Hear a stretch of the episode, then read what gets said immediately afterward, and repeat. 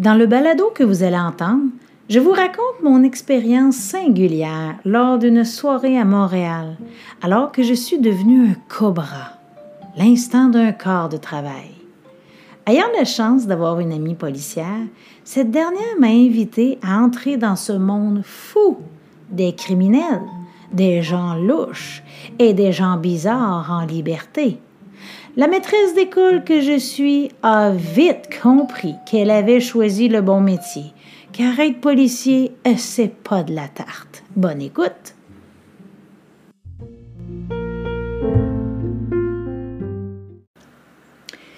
Quelques jours après la fin des classes, je suis toujours dans un genre de vide inexplicable. Une genre de période de transition où je me demande qui je suis. Telle une zombie, je passe toujours les dernières semaines d'école à corriger, organiser des activités spéciales, faire les bulletins, faire du classement.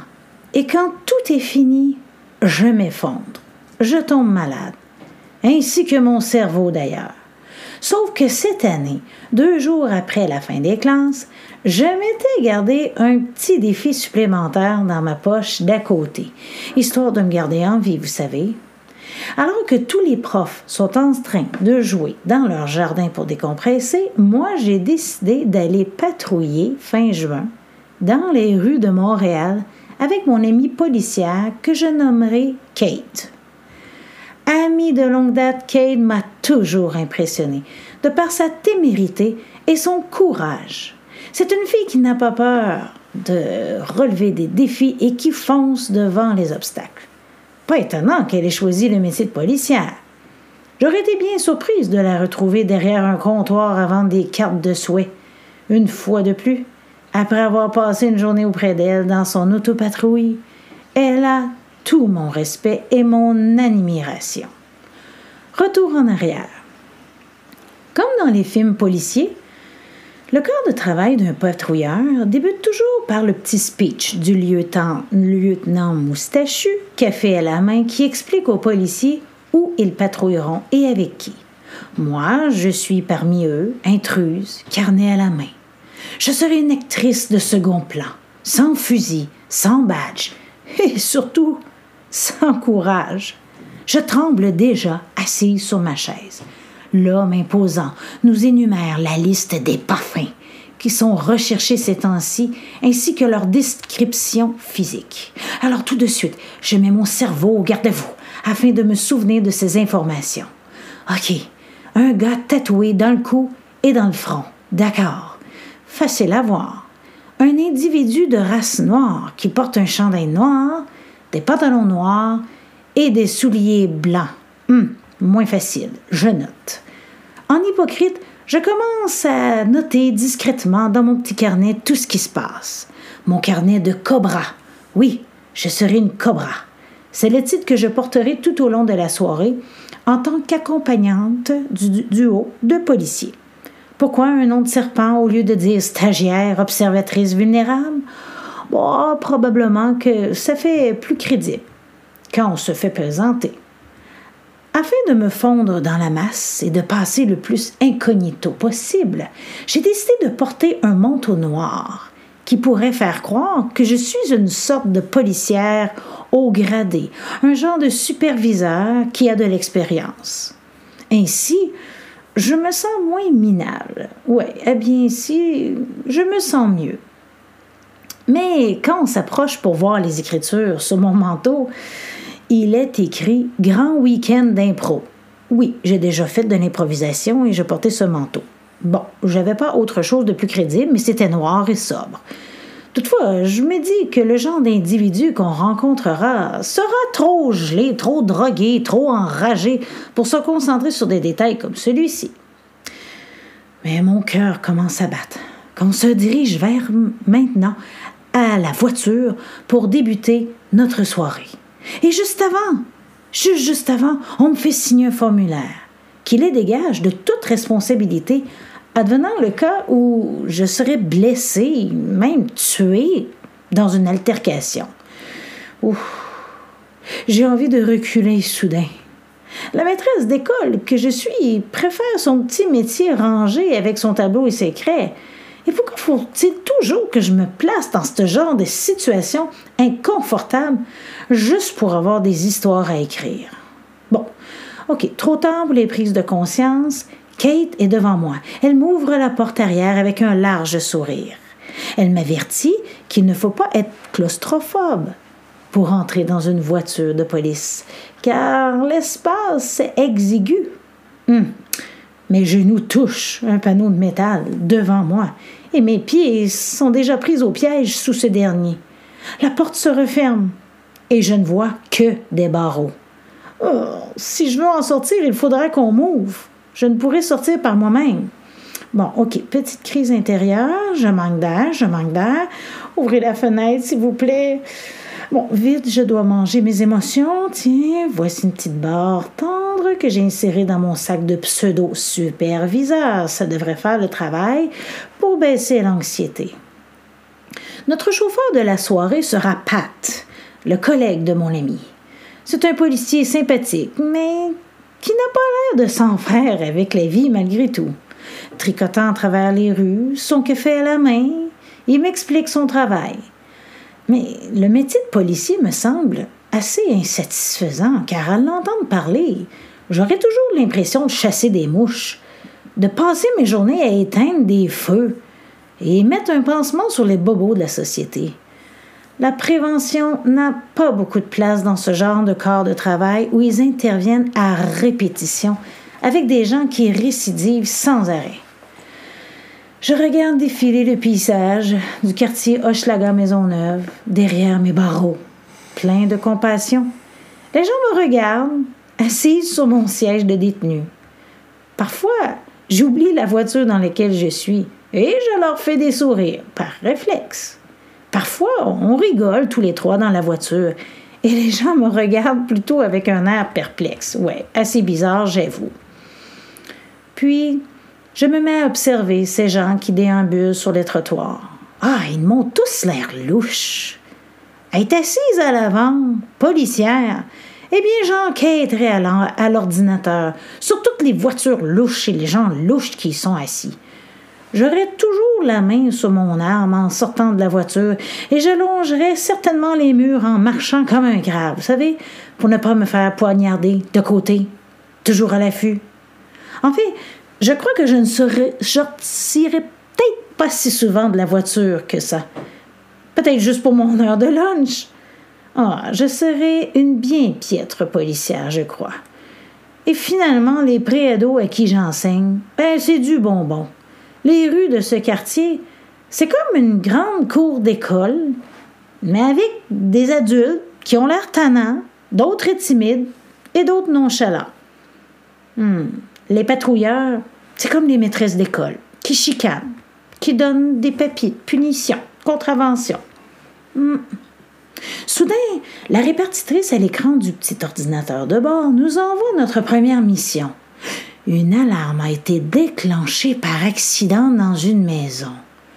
Selon les informations transmises, ce serait probablement la fille de la dame qui a fait une erreur de code en entrant dans sa demeure. Yeah, right. Hmm, tout de suite, je suis sur mes gardes. Et si c'était une voleuse, armée, qui avait appelé au poste pour étouffer l'affaire? Hmm. Nous arrivons devant la maison, sans lumière.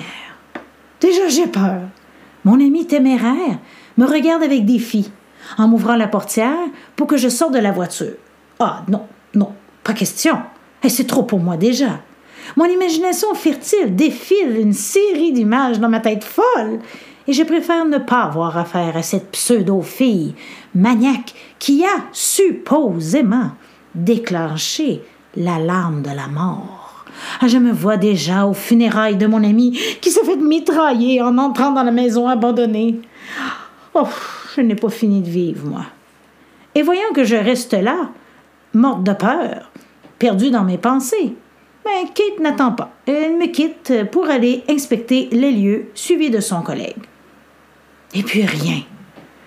De longues minutes s'écoulent et je me demande après combien de minutes je vais peut-être commencer à m'inquiéter pour peut-être sortir de la voiture et peut-être aller voir s'ils ont besoin. De moi? Mais non, je ne peux pas sortir de la voiture. Non, je ne pourrais pas aller les aider. Bon. Et puis je me rappelle que je n'ai que ma veste du grand week-end d'impro et non une veste par balle. Et comment fonctionne le micro pour appeler la répartitrice? Attendant le cas, je puis m'extirper de la voiture? Non, non. Je, vais prendre la place du conducteur et me sauver pour chercher de l'aide. Oui. Hmm. Après dix interminables minutes, les deux patrouilleurs, courageux, reviennent bredouilles sans avoir combattu l'ennemi. Fin de cet épisode. Vous êtes déçus? Eh oui, mon amie, oui, elle est déçue, car elle, est le carbure au défi. Mais pas moi. Oh, moi, je suis si soulagée. Tous les scénarios que j'étais en train d'élaborer et qui ne verront heureusement jamais le jour viennent de s'envoler. Toutefois, je crois qu'au prochain appel, j'oserai peut-être demander qu'on m'ouvre la portière et je mettrai peut-être les pieds sur le trottoir. Je suis prête mentalement à m'extirper de ma prison. Mhm. Nous sillonnons maintenant les ruelles. Pourquoi une ruelle a toujours l'air louche, voulez-vous bien me dire? Kate aperçoit une voiture stationnée illégalement. Elle nous la pointe.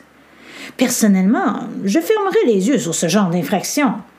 En ce 30 juin, veille de la journée provinciale des déménagements, plusieurs affaires à charger et décharger des voitures de plein d'affaires qu'ils auraient déjà dû jeter. Nous passons et repassons, mais point de déménageurs à l'horizon. Hmm. Le pauvre vient de perdre une chance d'aller voir ailleurs s'il y est. Tout de suite, le collègue de mon ami note son numéro de plaque. Il prend note dans son ordinateur. OK. On sait tout de suite à qui on a affaire. C'est un russe de six pieds quatre. Bon, je ne suis pas raciste, mais juste ces deux informations m'auraient fait décamper sur le champ. Si je me fie aux Russes dans Rocky Cat, c'est pas le genre de gars à qui je donnerais un constat. Non, même avec un quota de contravention à respecter pour la soirée, oh, je préférerais lui donner une chance à ce brave. Mais non, non. Intransigeante. Kate s'approche de la voiture avec son billet de punition. Et le géant arrive en même temps d'un palan. Peut-être est-il armé jusqu'aux dents. Il s'apprête à lui en foutre une, toute une, suivi de son complice, peut-être, qui le suit derrière. Un complice de 285 livres, qui doit être caché derrière peut-être la clôture que je suspecte. Oh, je suis dans mon manteau du grand week-end d'impro et je me cale dans mon siège. Et non, je ne suis pas encore sorti de la voiture cette fois-ci. Lui faisant maintenant face, le cou cassé, Kate, la suicidaire, s'adresse à lui avec un calme désarmant. Le pauvre russe semble moins agressif que j'avais prévu. Il gesticule lentement et semble au désespoir. Pendant ce temps, moi, je monte la garde, je scanne avec mes yeux de lynx le bloc d'appartement. Hum, pour prévenir une attaque russe, peut-être? Non, hum, personne à l'horizon. Finalement, le pauvre géant prend le papier à rebousse-poil et Kate quitte les lieux d'un pas décidé. Elle a tout simplement fait son travail, vous direz.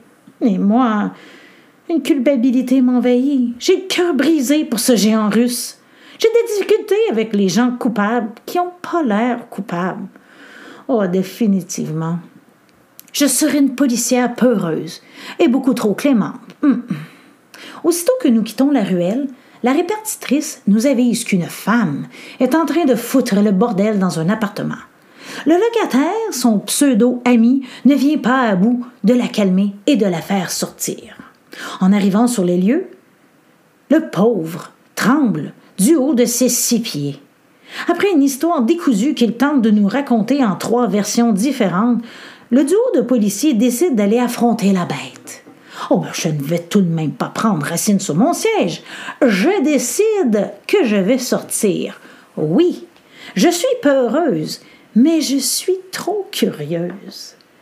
Sourire en coin, Kate, la taquine, m'ouvre la portière à ma demande. Elle me connaît. Enfin! Je mets un pied hors de mon cocon en barreau. Je replace mon manteau de superviseur écornifleuse. On aura peut-être besoin de moi pour. Hum, écornifler? L'appartement se trouvant au sous-sol, je demeure malgré tout en haut de l'escalier pour assister à la scène. C'est un poste d'observatrice que je considère important. ne riez pas. Je suis dans une scène de film. Une main sur son gun. Commando Kate ouvre la porte de l'appartement. Bon, pas avec un coup de pied spectaculaire comme on en voit, mais je suis quand même impressionnée. Et si c'était moi, j'aurais sûrement demandé à mon collègue, caché derrière lui. Oh, pas capable. S'il fallait que la folle soit armée et l'accueille avec une balle de fusil entre tes deux yeux, ou lui saute dessus parce que trop intoxiqué par la drogue? Oh non, non, non. Je crois qu'à cet instant, pour ma part, j'aurais peut-être garoché mon badge pour aller me réfugier dans le coffre à gants. Oh, je préfère les chicanes de récréation de mes élèves. Finalement, la lionne alcoolique reste dans son coin. Kate s'approche d'elle et elle se met à la sermonner sans retenue. Elle la chicane. Hmm. Puis elle la fait sortir des lieux comme une ado honteuse. Pas plus compliqué que ça. Et en plus d'avoir tout saccagé dans l'appartement, la coupable vient de commettre une autre infraction, car elle aurait dû se tenir à plus de 100 mètres du locataire, suite à un jugement de la cour.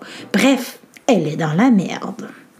Et sans pitié pour la vilaine, j'éprouve une satisfaction à la voir se faire mettre les menottes. Elle résiste, mais le duo travaille bien. Toujours à mon poste d'observatrice, ah, j'ai envie d'applaudir en deux insanités qu'elle leur crie par la tête. La poffine, elle sera envoyée au pénitencier sur le champ. Bien bon pour elle. Arrivée à la voiture, Kate me fait signe d'aller m'asseoir à l'avant car elle veut m'épargner, bien évidemment. Ah, c'est bien apprécié. Et c'est là que ça se corse. Menottée dans le dos, elle sera notre compagne de voyage jusqu'au pénitencier. Et Kate sera assise à côté d'elle. Hum, comme je l'admire. Stoïque, elle regarde en avant. Et moi aussi, je suis bouche bée, regardant la route, et j'écoute ses lamentations. Elle crie, elle sac comme une démone. Mes oreilles de maîtresse d'école n'en ont jamais entendu autant. Oh, je ravale ma salive. Après chaque prose de sacre. Mais comment mon amie peut-elle endurer autant de violence? Quel choix de carrière curieux. Être en contact quotidien avec des gens aussi souffrants. Hum. Les yeux rieurs, son collègue en a vu d'autres. Il conduit calmement, regardant bien au loin, devant, et décide soudain de mettre une magnifique musique d'ambiance instrumentale. Un beau classique qui devrait calmer la lionne. Voyant qu'elle ne trouve pas le calme en elle, il augmente le son, le sourire en coin, toujours plus fort, regardant dans son rétroviseur. Et puis, ouf, ouf, l'orage passe. La lionne voit bien qu'elle ne viendra pas à bout de cette situation. Elle a avantage à se la fermer. Enfin. Puis, je vois au loin les barbelés, ceux du pénitencier, comme ceux qu'on voit dans les films. Nous entrons maintenant dans l'immense bâtisse de béton, avec l'enragé qui s'est enfin calmé. En sortant de la voiture, nos regards se croisent et je plisse les yeux, les lèvres serrées. Je la regarde. Oh, je voudrais la chicaner avec mon petit doigt de maîtresse d'école. Ça, c'est mon quotidien. Je m'y connais, mais bof. Son malheur et sa souffrance me semblent si grands. Oh, le trou qu'elle vient de se creuser est si profond, je n'aurai pas les mots. Ah, c'est pour cela que la musique classique, c'est une bonne réponse après tout. Rien à ajouter.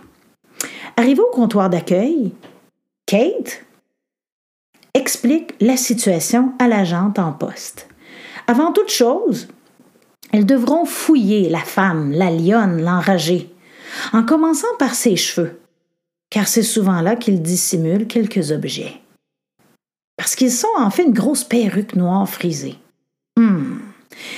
Les trois agents ne seront pas de trop, car cela représente l'insulte suprême pour ces femmes portant la perruque. Enlever cette chose ne sera pas une mince affaire. Les agents l'encerclent lentement et lui annoncent ce qu'ils devront faire. Et moi, je recule, car la rage s'empare à nouveau de la démone intoxiquée. Elle se met à gesticuler. Le spectacle reprend. Et moi, je n'applaudis pas. Je piétine et je suis acculé au mur. J'attends, j'observe et je tremble, bien entendu. Kate ose mettre la main dans l'épaisse chevelure pour l'enlever. Oh my God! Elle se met à hurler. C'est comme si elle venait de lui arracher un de ses ongles. Les deux autres agents la retiennent de peine et de misère.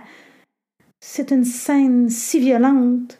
Est-ce que je vous l'ai dit à quel point j'admire mon ami? C'est violent et c'est triste à la fois. Hors d'elle, la femme menottée lui assène un sec coup de pied sur la botte de Kate. Oh la vilaine! Oh la poffine! Ah, t'as fait mal à mon ami. Ah, elle vient de dépasser la limite. Hum, mon ami grimace. Et elle enlève la perruque au même moment. Ouf! À ce moment, je lui aurais tiré l'oreille, craché au visage. Oh, j'aurais lancé sa perruque dans la poubelle et j'aurais mis le feu. Tiens, grosse vache. Oh non, si, si j'étais policière, je serais probablement trop agressive et rancunière. Non, non, non, merci pour moi. Un enfant en crise et un adulte, c'est pas pareil. Les deux sont en détresse, mais la route sera longue pour cette femme. Alors qu'avec un enfant, j'aurais tendance à être plus optimiste. Hmm. Et puis dans l'heure qui a suivi, Kate a dû remplir de la paperasse à n'en plus finir. Misère!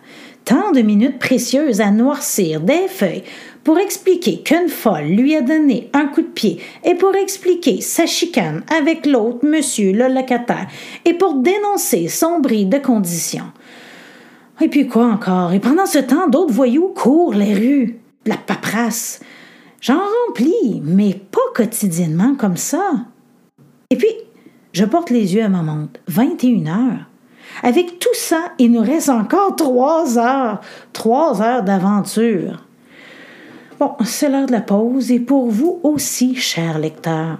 Figurez-vous qu'il m'en reste encore à raconter. Suite la semaine prochaine.